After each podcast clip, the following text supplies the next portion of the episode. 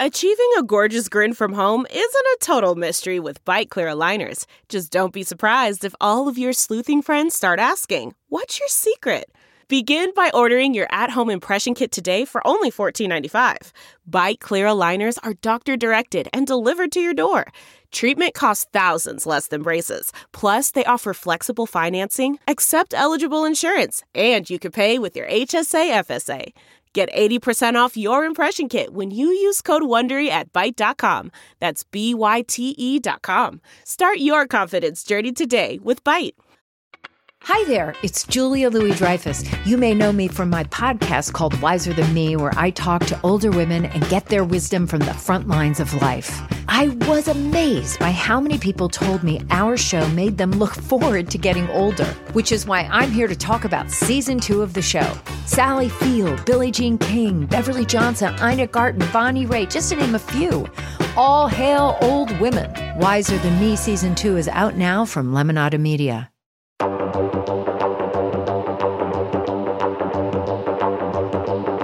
Is Rotten Tomatoes wrong about Aladdin, the 2019 live action remake of the beloved 90s Disney classic animated film?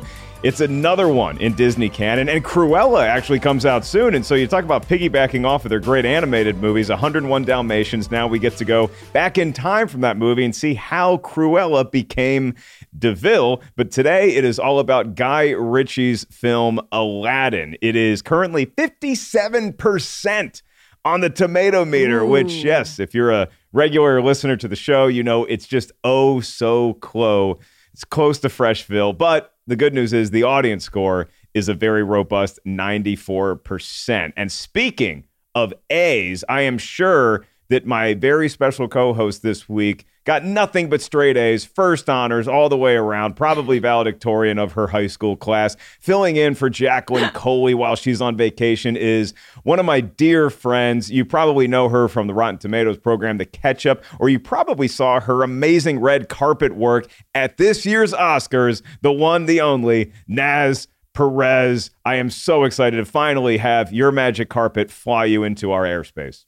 You know what, Mark? It's just going to be a whole new world. Wow, wow! What what an intro. Are you Miss Cleo? I'm so. How did you know that I got straight A's in school? That was. Oh wild. my gosh! I'm glad Guys- we were getting all of our Aladdin musical cues out of the way early. I know I'm the worst with puns because I used to produce Bachelor, and we would always have to like come up with puns, you know, like for cast to say. So I had Yep. that. I I thought about that one like days ago, guys. Not gonna lie, but um, I'm so excited to be here.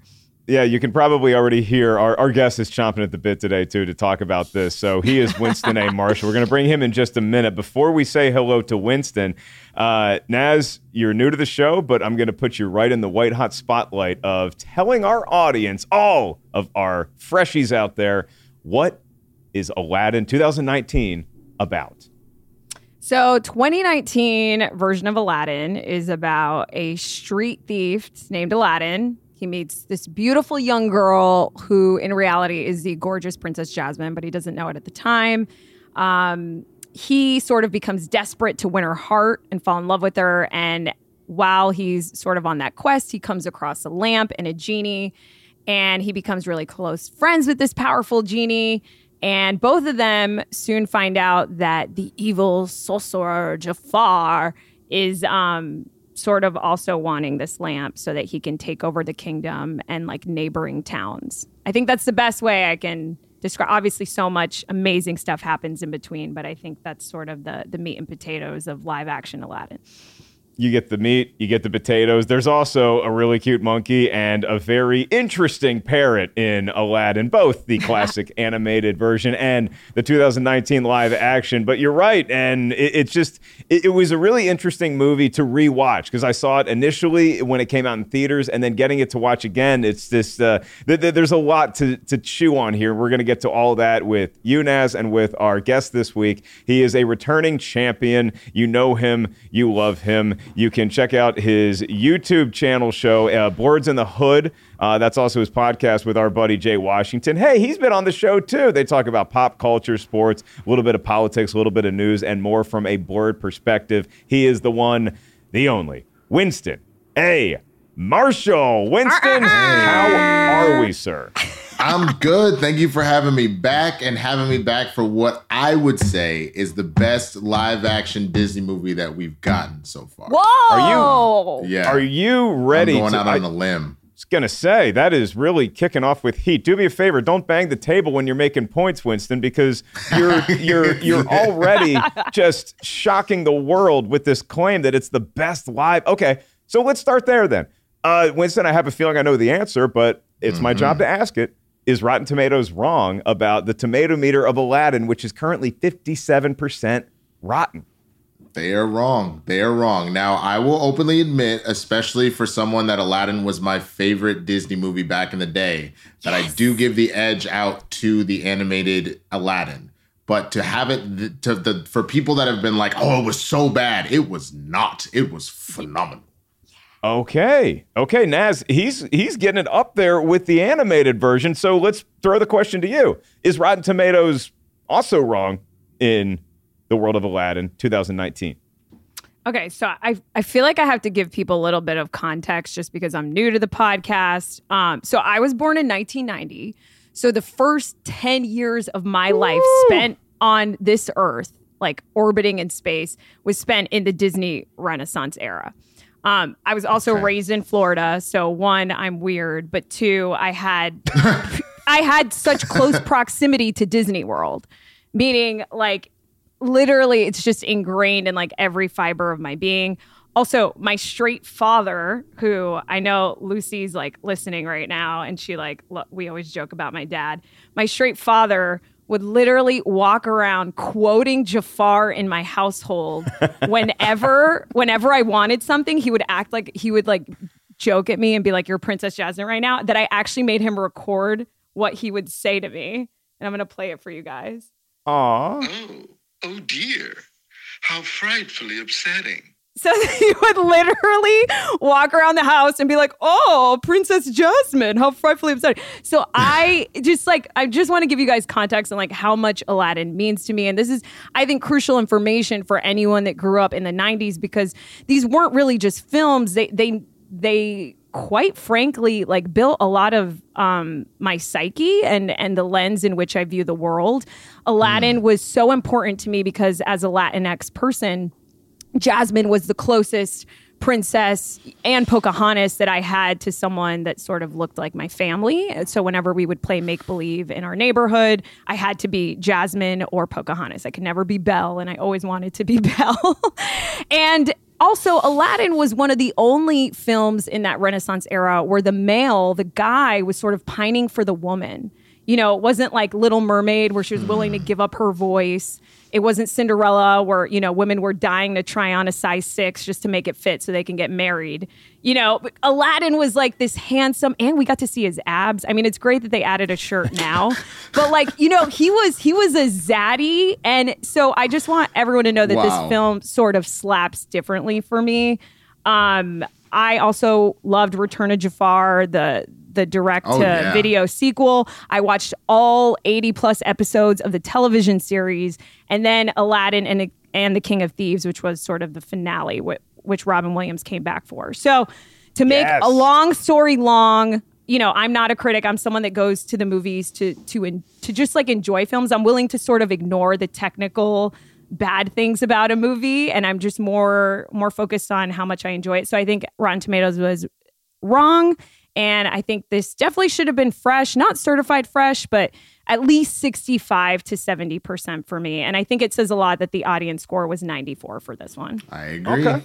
Okay. So yeah, yeah. Winston seems uh, fu- firmly in line with that audience score number, and then Naz is getting the movie to fresh. And I am not going to be a Debbie Downer here, but I do think Rotten Tomatoes is correct with this score because I feel like this movie pulled off things that I did not think it could pull off very well. But then there's other things that just seem like givens that I just feel like it, it failed at executing. And that is why I think 57%, it is so close. And I would not begrudge the movie a fresh rating at like 60 or 61%, but I feel like 57% is right in that wheelhouse of accurate for Aladdin. And so we're going to talk about Will Smith's Genie. We're going to talk about the love story. We're going to talk about the translation of animated films into live action and where this one may rank. We already know how Winston feels about it. Going to get to all that stuff and some fun behind the scenes gags too here on the show. But before we do any of that, we are going to get kicked off with our segment featuring Tim Ryan, the expert review curation manager here at Rotten Tomatoes for our own Producy Lucy, who's returning next week, I hear singing to Tim. Two minutes with Tim. Thank you, Mark. Beauty and the Beast was one of the biggest box office hits of 2017. And if there was some question about whether the Disney live action remakes had an artistic reason for being, there was no question that the public was really enjoying them. But after the huge success of Beauty and the Beast, Christopher Robin was next. And while it got some pretty solid reviews, it's at 72% on the tomato meter, it didn't exactly set the box office on fire. And that was followed up by Dumbo, which at 46% got worse reviews and also didn't exactly set the box office on fire. Still, I think there was a lot of interest going into Aladdin because A, the original was so beloved, and B, there was a lot of curiosity about how Will Smith would step into the role that had been so wonderfully performed by Robin Williams. But the critics' response was pretty muted, even if the audience response was a lot more positive. It's at 57% on the tomato meter with 379 reviews, and it has a 94% audience score. So a little bit of a divergence there. So, what did the critics have to say? In a rotten review, Samin Amir of the Express Tribune in Pakistan wrote The film has a tough predecessor to live up to, and it simply isn't as vibrant or joyous as its 1992 counterpart, nor does it do anything creative enough to justify its existence. However, in a fresh review, Jazz Tangcay of Awards Daily wrote Aladdin is fun. It's entertaining. It's a visual feast. Guy Ritchie hasn't tampered much with it, and Will Smith absolutely delights and delivers. Rotten Tomatoes critics' consensus for Aladdin reads Aladdin retells its classic source material story with sufficient spectacle and skill, even if it never approaches the dazzling splendor of the animated original. But even if a number of critics were impressed by the musical numbers and the visuals, a lot of them felt it didn't really do enough to really expand on the 1992 original, nor did it necessarily bring a ton new to the table. So, yeah, after Aladdin came The Lion King and Maleficent, Mistress of Evil, both of which did pretty well with audiences, but the critics were definitely muted on both of those as well. So, Mark and Naz, is this new Aladdin a whole new world, a new fantastic point of view, or are they only dreaming?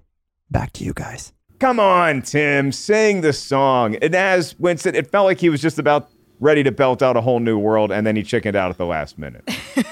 I, I, mean, I, I, I, don't know why he didn't just go for it. I mean, look, we all know what a whole new world is about. That is purely about losing your virginity. He should have just done it and just let us just have that moment together. It would have been fine.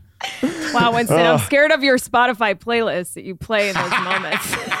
like, there's a whole new world on there. Yeah, I can show you the world shining, shimmering, splendid. Like, yeah, that's very clearly about the tell me, princess, now when did you last let your heart decide? Like, come on now. Come on now. I've never been happier to be talking with Winston, but not have him talk about The Lion King and Can You Feel the Love the Night and and reading Which between is probably, the lines. Probably also on his playlist, I assume. Probably, yeah. yes, yes. You know what I think about Winston? There's going to be a lot of Disney tunes on that playlist. So And now it is that time to get into the movie talk itself with our movie scenes. And look, the, headline when the movie was released, and and the thing that I think people were most excited to see was how do you top the genie that Robin Williams brilliantly portrayed in 1992? How's Will Smith going to follow it? So I'll just tell y'all for me, that was the big ticket item for me walking into the theater.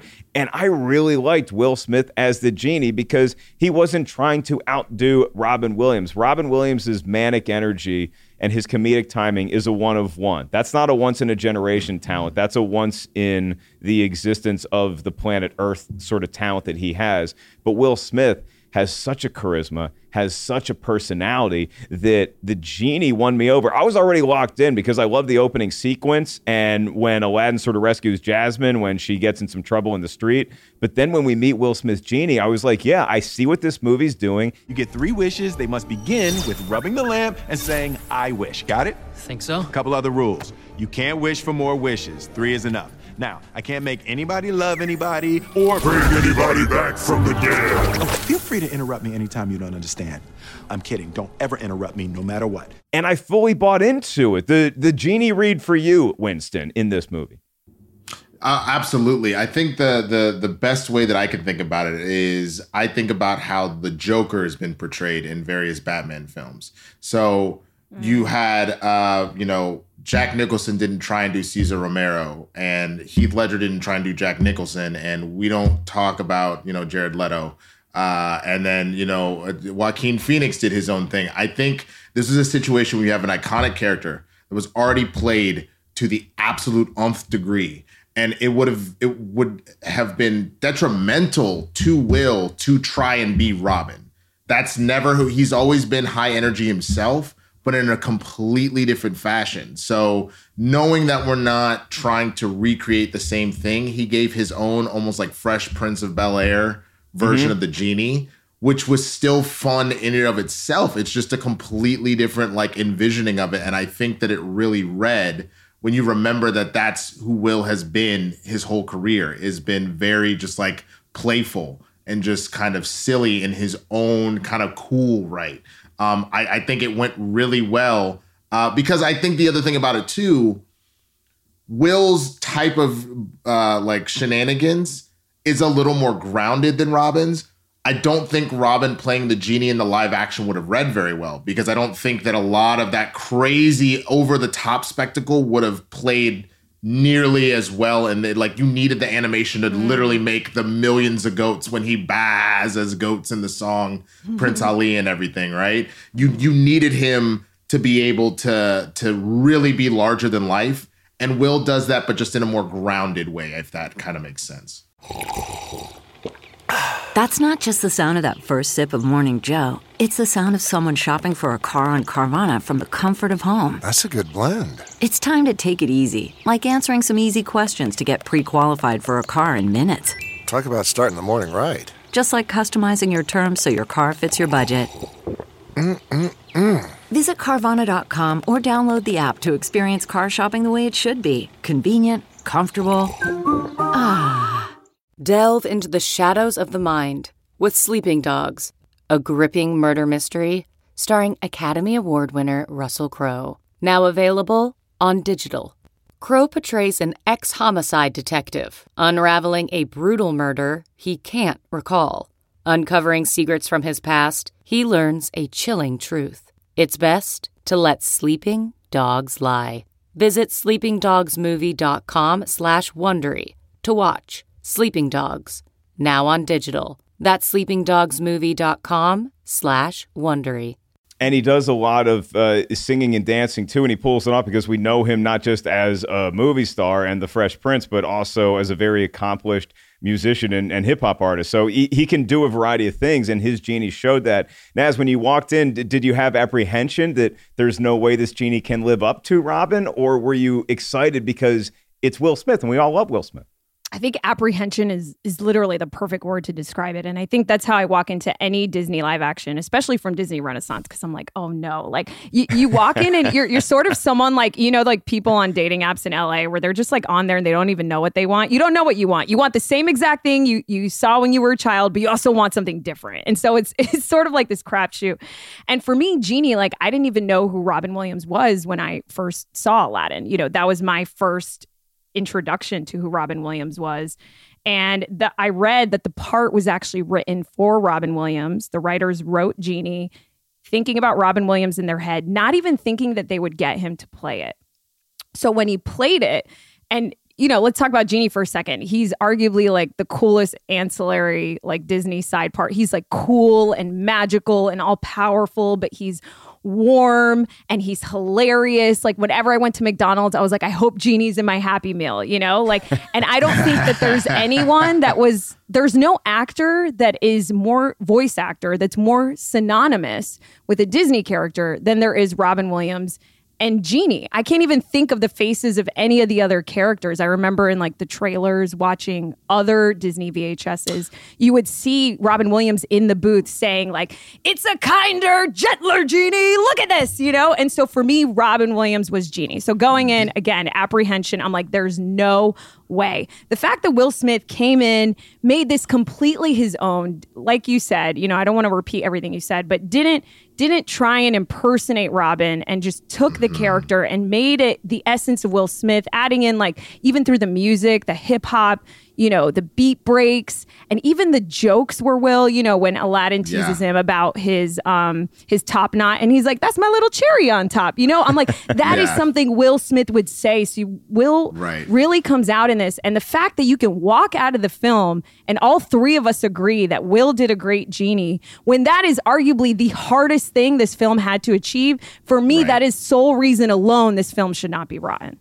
I, I do have one thing I want to interject. I agree with 99% of what you said. The only one is I think the only person that is on equal footing that their voice is super tied to a Disney character, which is why I was sad that the character didn't make it into live adaptation, is Eddie Murphy as Thank Mushu. you. Oh, That yes. was- yes, that- you're right. uh, that You're is right. so spot. Uh, Yes. It's not on you. It's not on your cow. Like yeah. he popped out of the snow like a daisy. Yeah, no, you're absolutely right. I forget about Mushu because, you know, unfortunately for some people, he wasn't in the live action, you know. So, so Right. yeah, you're absolutely correct in that. But Will, Will nailed it. He really, really nailed it. Just so thrilled that you are talking about Robin Williams and Eddie Murphy. It's almost like comedians are underappreciated, right, Molly? You waited, no, the dog, the dog fell asleep again. So, look, let- let's get let's get into some of these scenes that really spoke to us in this version of the film because Guy Ritchie directing it, that was sort of a curveball that no one really expected to see, and people mm-hmm. might have been there's that word again, as apprehensive about what he was going to do with this. But the thing that struck me, Winston, as soon as the movie comes on, is oh wait, Guy Ritchie has a background in directing music videos, and mm-hmm. the first sequence in this film put that on full display. So is it the musical numbers for you that, that really make you like this movie and turn that like into love? A thousand percent. I mean, we we're gonna talk about uh, you know the added song that was put into the an original song for uh, for this adaptation. But like, yeah, I mean, I immediately think of how all the video, how all of the songs did feel like either action, like Guy Ritchie action sequence like videos. Yep. Like uh, when you get to uh, uh, uh, one jump, you know, and and that how, how that is like a parkour like music video, which is kind of cool. And then uh, you know how Friend Like Me literally felt like every Kanye West like tour we've ever seen, like with all the different genie and how that's all coming through and whatnot. Um, even how speechless he kind of gives us like this weird, like almost time travel matrix like inception like the guards are dissolving into sand. Like there's just so all these little elements that guy ritchie brought in including and probably my favorite when aladdin gets kicked off the cliff and he's flipping backwards and we get a slow-mo like and i was like yeah this is a thousand percent a guy ritchie film I got so nervous during that part because I, I thought it was going to be like Back to the Future 2, where he knew the magic carpet was just right there, ready for him to fall back on. But nope, nope. It's the it's the cold ocean. And yeah the Yeah. magic carpet isn't in time. And I'm like, what are we doing with this guy? Are we am I gonna walk out of the theater singing and dancing or weeping? Naz, the, the musical number that you loved the most, i- is that one of the highlights of this movie for you as well? Yeah, I mean, I saw I saw this in theaters opening weekend, and that's you know that's the moment where everyone's clapping, people are dancing. What was so cool? So my favorite scene is you know the Prince Ali number, and for me, why this was most exciting is because and Winston, unless you can correct me because I just forgot about Mushu, so maybe I'm forgetting about something else. No, no, but no. for me, it was the first big musical number from this era of Disney films that was going to have real people in it because Be My Guest was mainly CGI. Um, the Right. Jungle Book, I think King of the Jungle, Louie's song in that, you know, that that movie wasn't really a musical. So I was like, how is this going to come alive with real people? That's what I was most excited, most nervous to see play out. And the fact that it just, you know, it starts the anticipation with like, you know, spices falling and the tea glasses shaking. And then you see all these people and white horses and camels and just in just drenched in color, beating drums. And then you see Will with this massive hat that just explodes. You're gonna love this guy, Prince Ali, fabulous he, Ali Ababwa. Show some respect, boy, genuflect. and it's just so so exciting. It wa- it was Agrabah meets Mardi Gras, and what was so cool about the way that they brought this to life is that Will again adding his hip hop influence. You know, he's jumping around and he's like, "Fellas, how many how many golden you know whatever does he have?" He's like, "How many peacocks does he have?" ad libs, yeah. Yeah, How many and he- camels? Yeah, yeah, yeah, yeah. and he's doing yeah. the ad libs, and you just want to jump up and down. And it, all, all of a sudden, Prince Ali, which was already this incredible song, like thank you, Alan Menken, and the people that wrote the lyrics to it, was already an incredible number.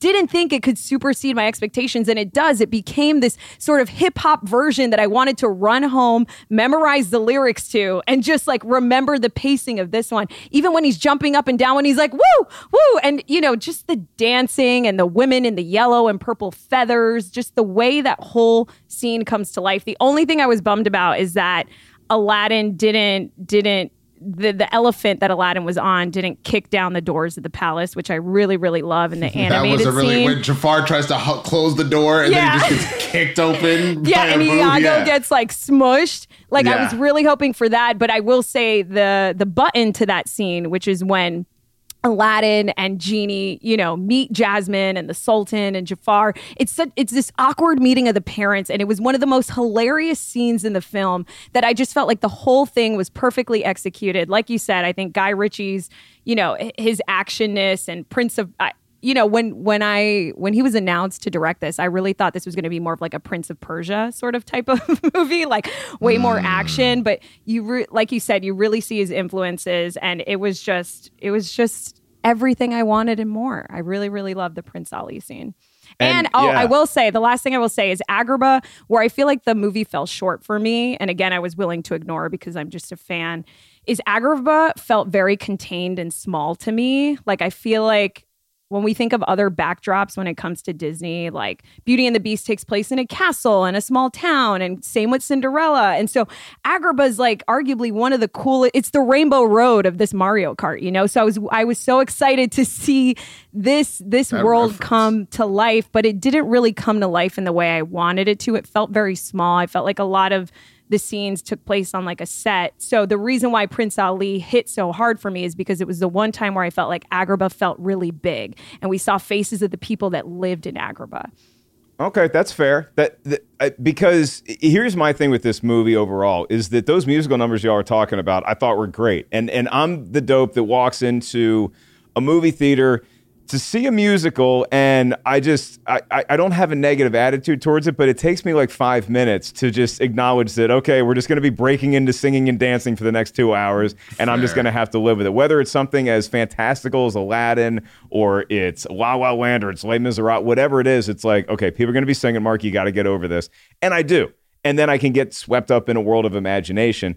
And that happened with Aladdin right off the bat. But it's those strands that are tying those epic pieces together that, for whatever reason, fell a little flat for me. And that's what I meant when at the top of the show I said that I thought the stuff that was easy to execute sort of came off a little rough. And the movie is well over two hours. And I felt like this could have been such a shorter piece. And maybe that's because I think that the the whole premise of this movie is that Aladdin is basically lying to Jasmine for most of the movie about who he really is. And there's just things you can get away with easier in the world of animation that are tougher to pull off live action. And I think that getting over that hurdle of her accepting that this guy's been lying to me her whole relationship, you know? I mean, hold on. I think the balance to that though is she didn't really, really lie in the animated one, but she came out swinging, talking about now that was uh I'm the handmaiden. That's the princess. Because remember, like Aladdin shows up and she's like, just pretend right. you're the It's just- so I think what we actually got as the setup here is, oh, y'all both some lying scumbags. Y'all are perfect for each other. so of course, when we get to the end and y'all got to tell the truth, it all just checks out. It's like, oh, you a liar too? Wow, this is gonna work out perfectly. Yeah, we just pinky Yeah. swear we're never gonna lie again. But but it, it had nothing to do with the performances though, because I thought uh, Mena Massoud and Naomi Scott were great, and Marwan Kenzari as Jafar was epic. And I also loved the, mm. both Abu and Iago. I, I thought that those were just great characters, and you wonder how that's going to be in a live action setting. And I thought that the real life actors played off of them marvelously. And so there is mm. there is I was surprised at how much there was to like in this movie. I even like the little opening number that Will does when he's just on the boat singing for the kids. Like I thought that was just Yeah. a really cool sort of it it was almost like that was the litmus test. It's like, hey, we're going to be doing a lot more of this on a much bigger scale. We're, th- that was our warm up. If this movie is going to the gym, that was just stretching with the bands like, before you really hit Yeah. the heavy weights. Yeah. I don't disagree yeah. with you, Mark. I think a lot of people would agree that there was some pacing and editing that sort of fell flat. Mm-hmm. But for me, I think what you're saying is absolutely right. I think this was casted like the people that were casted were so good in their roles, not just vocally, but also acting wise, that for me, they everyone really just made it jump off of the page. You know what I mean? And it wasn't because when you look at other Disney live actions, sometimes I think in the past, Disney has cast people that maybe are a great this character, but aren't as great of a singer. And so we all know, you know, they went through a lot to try and like cast this film. Um, but I think at the end of the day, they found people that that could act and also sing and dance, which to me was like the home run. and Will Smith as uh, pretty much taking his genie. And one of the things that I really enjoyed about this separation from what Robin Williams did was that Will Smith has some history with a performance like this. And I'm talking about the movie Hitch, where he's just giving mm. Kevin James dating advice.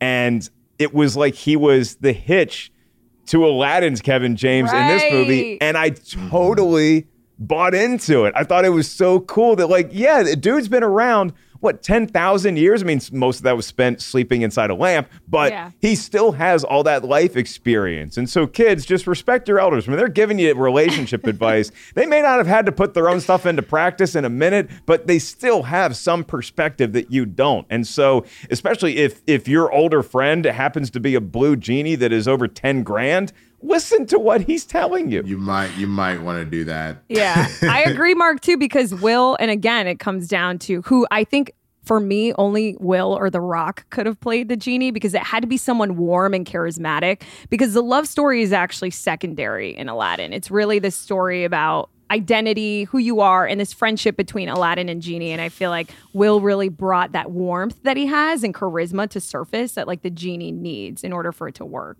Well, That's a and, and Great yeah, go- go call ahead. with Dwayne Johnson. I like that a That lot because it, it- there's yeah. elements of, of of a genie like sort of figure in his Maui performance in Moana. Well, so that's I don't- exactly what don't I, was that. thinking. Yeah, I was like, he totally could have pulled this off too. I think. I this is gonna sound really weird, but you because you brought up The Rock, and this isn't even the point I was gonna make right now, but but since you brought up The Rock, I actually would have loved to have seen a Kevin Hart genie. I feel like that would have been absolutely both knowing a because of how small he is that he gets to play somebody big, he would lose his mind about that. But if you wanted a similar manic energy to Robin Williams, it would have been the same but different as far as he's just, he's just always screaming and he's always just a lot. I feel like that would have been really funny too. Wait, guys, I know we're going to talk about sequels later, but now that you both have spoken, Mark, I feel like the sequel should either be a Hitch Genie sequel or maybe we, the three of us, start a Genie multiverse. Oh my all god! these different. Oh my how God. cool would that be? Where there's like these different lamps in different parts of the world, and it's like Kevin Hart gets to be Genie, The Rock gets to be Genie, you know, Issa Rae gets to be Genie. Yo. I would love and and and Issa Rae Genie would be great. And you talk about having some experience in the world of relationships and dating. Issa Rae's Genie can tell you a lot about dudes and the facade they put on and who they actually are. That's all I want. If there's an Aladdin sequel, all I want is just one scene in like the genie green room where it's just a bunch of genies hanging out waiting for their lamp to get rubbed and they're just all talking and chewing the fat and going back and forth. Put your Kevin Hart genie in there, put the Rock genie in there, Yeah. but Will Smith genie, they make another Aladdin. Come on back to us. And we're going to get into that in just a second. I want to close up this movie scene segment with thinking about this in comparison to the other live action Disney flicks, Winston, you said that you think this is far and away the best live action adaptation Yes. that Disney has yet done. for for a couple of reasons. I mean, one again, if we're we, we we've already kind of talked about musical numbers. I didn't really go into Friend Like Me or Speechless. Um, but Friend Like Me again, Will giving his own take on it instead of trying to do a cookie cutter exact same thing. Um, to add Speechless and to give Jasmine her own agency. That it's not just I'm tired of these men that are trash trying to court me, but to take it a step further and be like, yes, I'm your only child, but I've proven that I'm more than worthy enough to become Sultan. And I prefer this ending of you are the Sultan and you can do whatever you want with the law and you can marry who you want versus the Sultan being like, I'm gonna give you what you want, girl. You want this man, I'm gonna rewrite it because I'm the Sultan. Like she mm-hmm. was, he was like, no.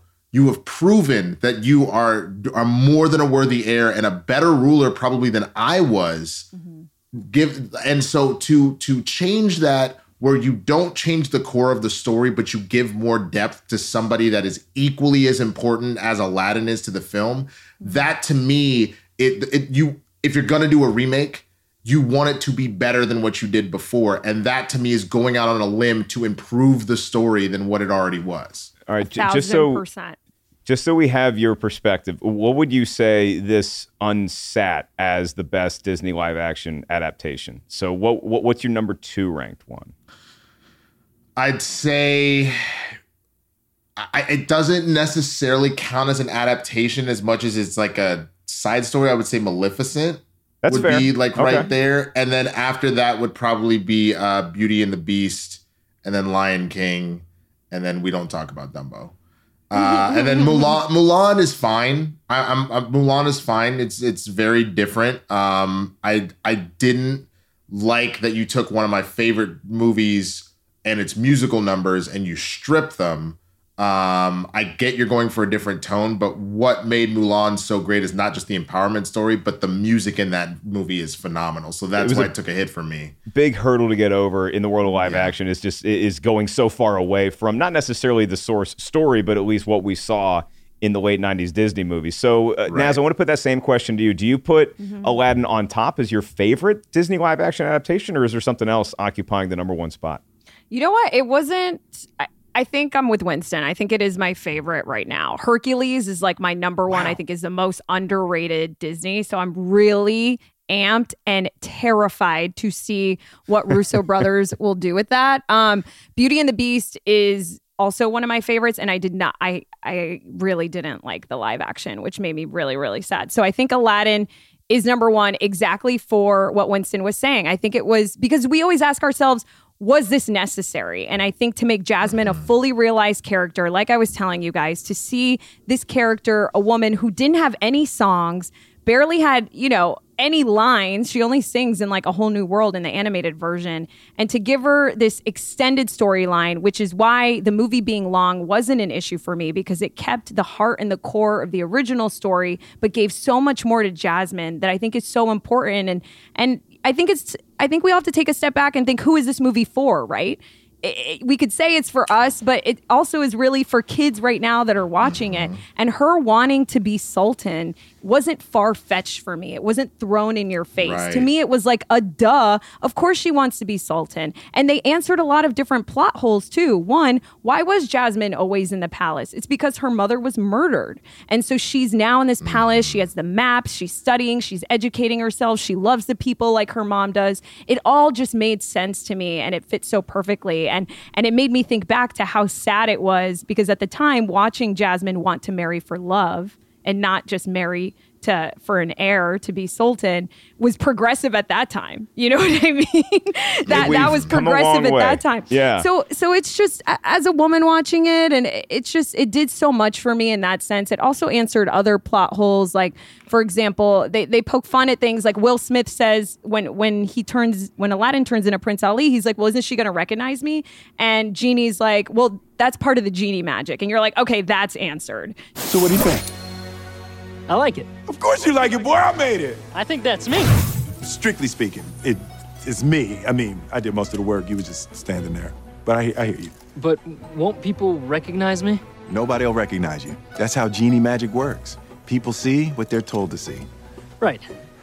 Jafar's ambition that he isn't just some generic bad guy that he's like I spent my life as a street rat and being taught being treated like crap. I will never be the weakest person in the room. You're either the most powerful in the room or you don't matter. So it makes sense why he's doing that and then also adding in this handmaiden for someone to for for Jasmine to have her own wise counsel the same way that Aladdin has the genie. Right, right. the And, not just talk to a in love- tiger. Not just Uh, talk exactly. to a tiger. Exactly. And her, and her dad, Winston, too. So much more substance. I remember that- watching the animated and I was like, how is this guy running a country? Like, I'm like, I don't get it. Like, but now he's this, he's serious, you know, and, and he has also different motivation. That tiger looked cool though. That tiger looked really, tiger was dope. really good. Even Yeah, even was a on good my on my uh, TV at home, it, it, it- the, the tiger Guy Ritchie, you crushed it with the tiger, and and yeah, with, with, Carol with, with Baskin Jafar, approved.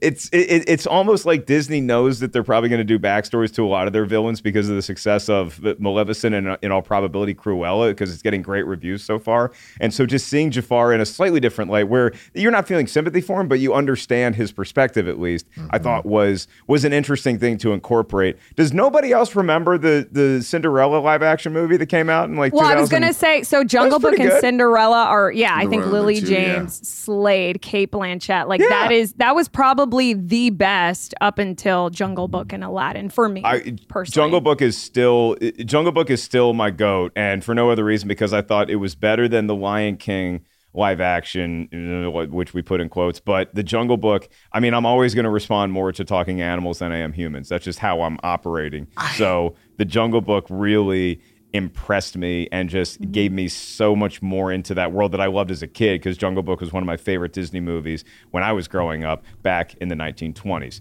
So let's move into our, our next segment called Behind the Scenes. And I believe we get more music.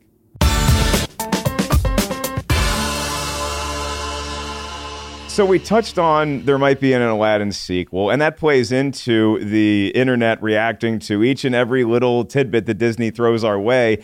And that is certainly what happened when the first image of Will Smith's genie surfaced and, and started going around, and everybody was freaking out and losing their minds. It seems like once the trailer came out, people were like, okay, I'll stop complaining about a movie I haven't seen yet based off of one image. But there was a hurdle for this movie right from the start in part because people just saw the genie and it wasn't the exact genie that they thought it could be. And so they freaked out and lost their minds. The overreaction to the genie. Naz, how did you feel when you first saw the the very first image of Will Smith as a genie? I want to read this tweet I pulled because I feel like it tor- totally encapsulates how many people were feeling. Someone on Twitter said, Will Smith as a genie looks like what one of those kids from the 90s Fruit Gushers commercials would look like if they never found a Oh cure for their fruit God. I remember that tweet. And I remember being Yeah. like, oh no, but also I've seen enough movies and I, I trust Disney enough to know that Genie's a majestic, magical creature. He's someone you have to see in motion. And it honestly didn't freak me out as much as I thought it was going to. And of course, in the film, and once the, that 30 second teaser came out, everyone was like, oh, this is amazing. It wasn't like Polar Express animation scary, you know? Winston, Right. how was how was your Twitter day when Will Smith's genie first was Uh, released? I- you know, I can't find the tweet because I don't quite remember when the trailer dropped, but I remember seeing it and being like, "All right, I'm I'm I'm a thousand percent here for it." Especially because I know one of the biggest concerns has been like, "Okay, we're gonna do Aladdin. They need to cast people that would have actually been in Agrabah and not whitewashes because that could get really dangerous." Right. And they and that to me, I think was the bigger thing is that you you obviously are gonna need some sort of A list comedian to cover the genie and to pull Will was a was a big was a strong choice there. Um, which is funny because they also realized to have Will Smith be a part of it, you were gonna have to make this more about the genie. Which is why even the opening sequence, even though the genie in the form of the merchant is singing Arabian Nights to us in the animated version, you don't think this is a story about the merchant. He's just like, oh yeah, you know, let me tell you whatever. And then Will's there, and even though he's giving us the story, I'm kind of like, why are you not blue? And you're kind of telling us the story, and like you have kids and a wife. Yeah. What's going on here? I, I didn't like Yeah. that opening, Winston. Okay, I really nobody didn't. nobody's I with me. You didn't like the I- warm I- up. I liked it. I liked it. I just I was like I was like I see what they're doing. Clearly, Will's contract was like, woo, huh? Hey, I'm not gonna do this unless uh, woo, you know, you make me the lead though. Like, because supposedly that's why he didn't do the Matrix. He was like, this is it, or not the Matrix, uh, Django. Because he was like, I don't think that this movie is about Django. This is about uh, uh, um, uh, the doctor. Oh my God, why is my brain? Yeah, I know it's why I don't- Christoph Waltz, right? Yes, Yeah, yeah, Christoph we know. Waltz's character. Yeah. We, we, we didn't Um, have to prep for Django Unchained, so it's forgivable to Fair.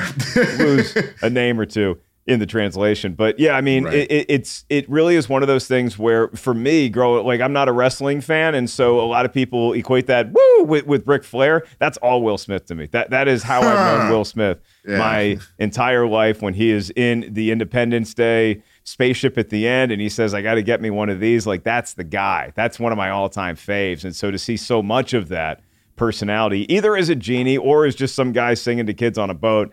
I I was there for it, and I think that uh, look, this movie ended up doing over a billion dollars of business worldwide, which, as we know, means when you see dollar signs, that also means the potential for sequels. So, what do we want to see in an Aladdin sequel? If we want to see an Aladdin sequel at all, start with you, Winston.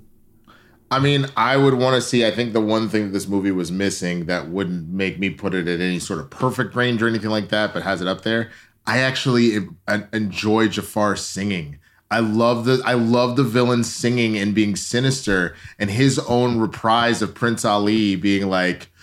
Prince Ali, as you can see, is merely a lad. Like not having that, I kind of mm-hmm. hated. So mm-hmm. if we're bringing Homie back, I either need him to get take some singing lessons and get ready to sing in Return of Jafar because mm-hmm. you're only you're only second rate is a great song in that sequel, or I need them to cast somebody to be his singing voice. We've done it plenty of times before because Jafar needs to sing. I'm sorry. There's there's this there's he's not just the evil vizier. He's him and Scar and Ursula. There's this level of just kind of like you know that that the other thing too that I know that like uh um I, I play dodgeball. A lot of people know that, and I play a lot of dodgeball with WeHo Dodgeball. And one of their the my favorite themes is when they do Disney villains, and literally like so you'll come dressed as characters at, at Wow. games all the time, and they'll literally go through the whole road. Like that is what makes Jafar and Scar and Ursula so fun. Are these evil tales of like be prepared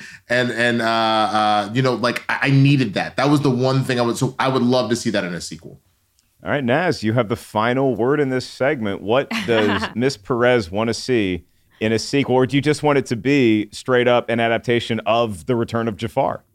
I do. So I think I read that it's they're going for completely new stories. And I mean, Winston, I think we're just like right here, you know. I feel like we're just sharing we're two we're two halves of a whole idiot that want this movie to be fresh because Jafar is iconic for me. And again, everyone called him Hot Jafar, you know, when he was first casted, and I was excited. And I think Marwan did an incredible job. But I do feel like he it was lacking comedy for me i think in the writing. I think i wish jafar was a little funnier. I wish he sang at the end like you were saying. And jafar and iago as well. Like i wanted you know alan tudyk or i wanted iago to be more of a prominent character. Mm-hmm. I would love to see like sacha baron cohen do like an iago. And so i would really love a sequel around jafar and more jasmine obviously. Always more jasmine and and how she's you know now what is it like for her to be sultan i think that would be really important for people to see Yeah, I, I I- stand by this movie deserves its tomato meter score. Although I would not bat an eye if it made it into fresh territory one day. But I think fifty seven percent is fair. Having said that,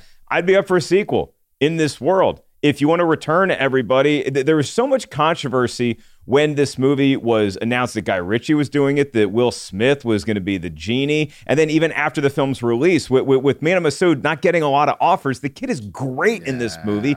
Get him work, or at least put him in a sequel because I want to see more stories here too. And I feel like if this kind of film can survive all of that it, hype and and uh, backlash and back and forth even before the film comes out and it ends up doing a billion dollars that now you know it can be successful you know you have a working template you know how to do this sort of thing i'd be up for another trip to the world of aladdin and that also is going to be where my fun little trivia question comes from in a way. We're going to get to that in just a sec, and we're going to start closing up shop. But first, we have a a, very quick mailbag. Hit the music.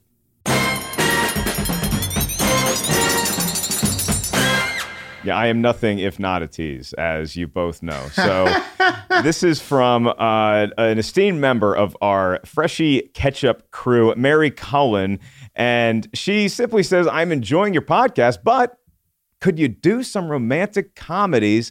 I loved your Love Actually discussion. Thanks. And thank you, Mary. Appreciate you being a fan of the show. And Mary, I got good news for you because our own Naz Perez, Winston, I don't know if you knew this, brought up a movie that I was shocked to hear is not only rotten, but is like super rotten. Naz, if you'll do the honors. Yes. So, Mary, I a thousand percent agree because rom coms are life. Um, let me just look up the current tomato meter score before I drop off this bomb and say the wrong number. Um, but The Holiday by Nancy Meyers is rotten at 49% on the tomato meter. It is arguably, I think, that the holiday should definitely be a Rotten Tomatoes is Wrong podcast episode because Kate Winslet, Jack Black, that little, the cutest old man to ever be in a film, Cameron Diaz, Jude Law. It's the perfect Christmas film. It's the perfect rom com film. And the opening mo- monologue has never made me feel so seen as a single person. So, yes, I want the holiday to, to be talked about. Winston, I'm looking at your face in this tiny little Zoom box, and I, I see you reacting. I see you having a violent reaction to the holiday score. Is that because you love the holiday or you've never heard of it? I've heard of it. I don't think I ever saw it, but I would say that looking at it when I, I, I was both, I love rom coms, but I was both seeing the trailers and I was going through my mind like, I want to see that, but also that looks terrible.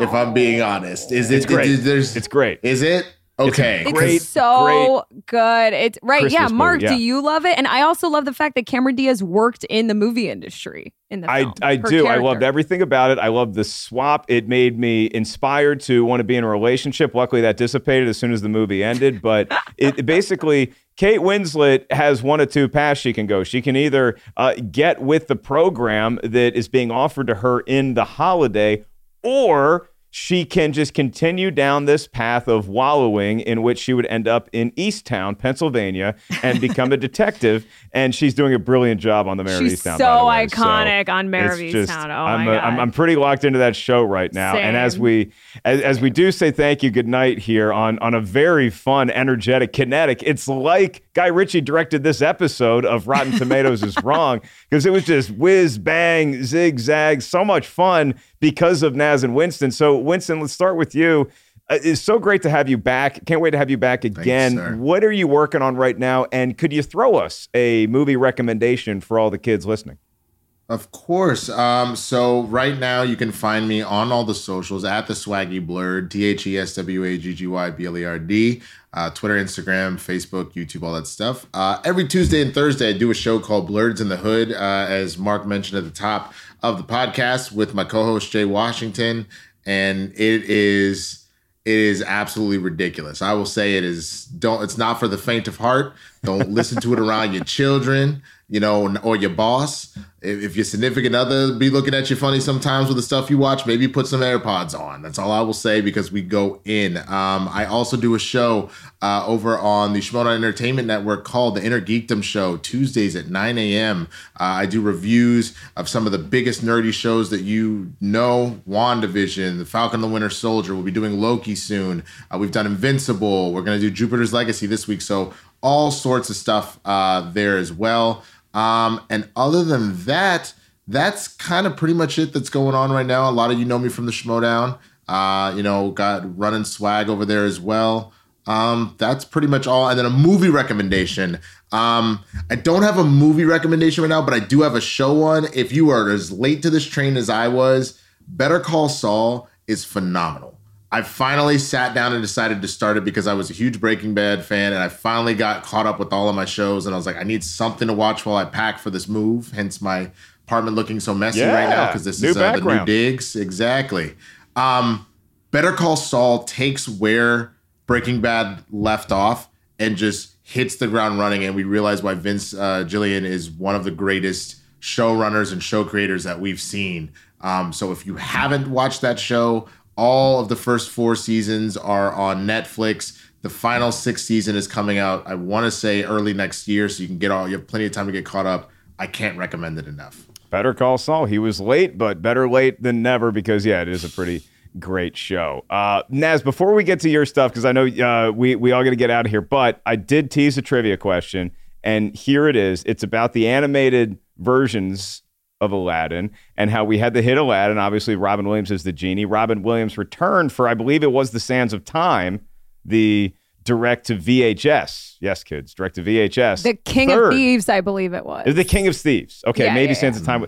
Who does? I do know this though. In Return of Jafar, it was not Robin Williams voicing the genie. It was another very well-known voice Ah. actor for a legendary character in the world of animation. Can you name either the character that they're known for or the person doing the voice? I can name the character Okay. Homer Simpson. Dan Castellaneta Ah. is correct.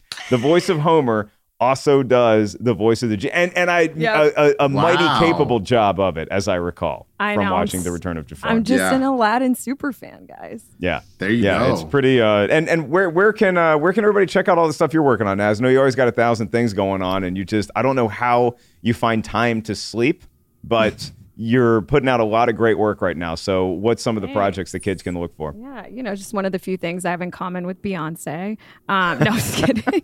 First and foremost, before I get into me, I just want to say this has been so much fun. Dream come true. Also, Winston, I'm so happy to meet you because I know you were in Sydney to the max on Disney Channel. So to break down a How live did you action know Disney that? film with you because I because because of all the reasons I explained in the first 10 minutes of the show, I am a I'm a Disney girl. So um so it was really cool to be able to break down a Disney movie like this with you. Hopefully it's not the last. Um so I am at Diamond in the Rough 24 on Instagram. No, I'm just kidding.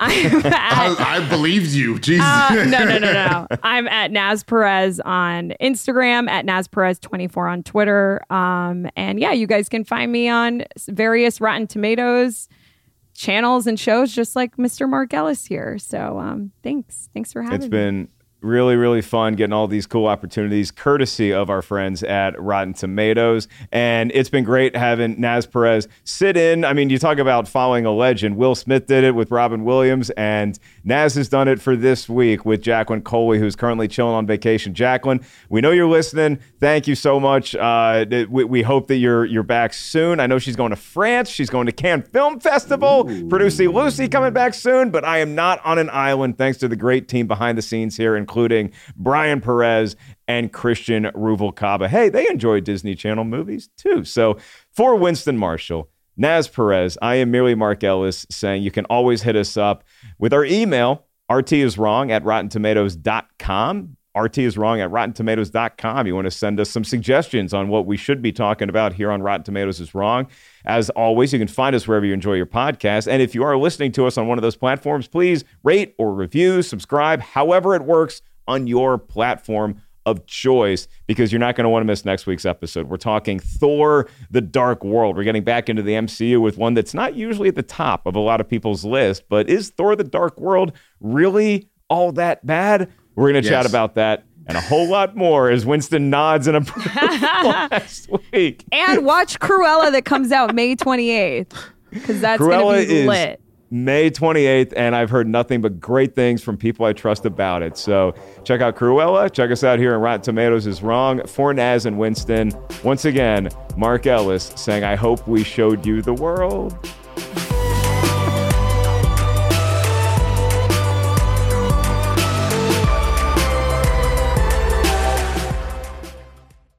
Look around. You can find cars like these on AutoTrader, like that car in your tail. Or if you're tailgating right now, all those cars doubling as kitchens and living rooms are on AutoTrader too. Are you working out and listening to this ad at the same time? Well, multitasking pro, cars like the ones in the gym parking lot are for sale on AutoTrader. New cars, used cars, electric cars, maybe even flying cars. Okay, no flying cars, but as soon as they get invented, they'll be on AutoTrader. Just you wait. AutoTrader.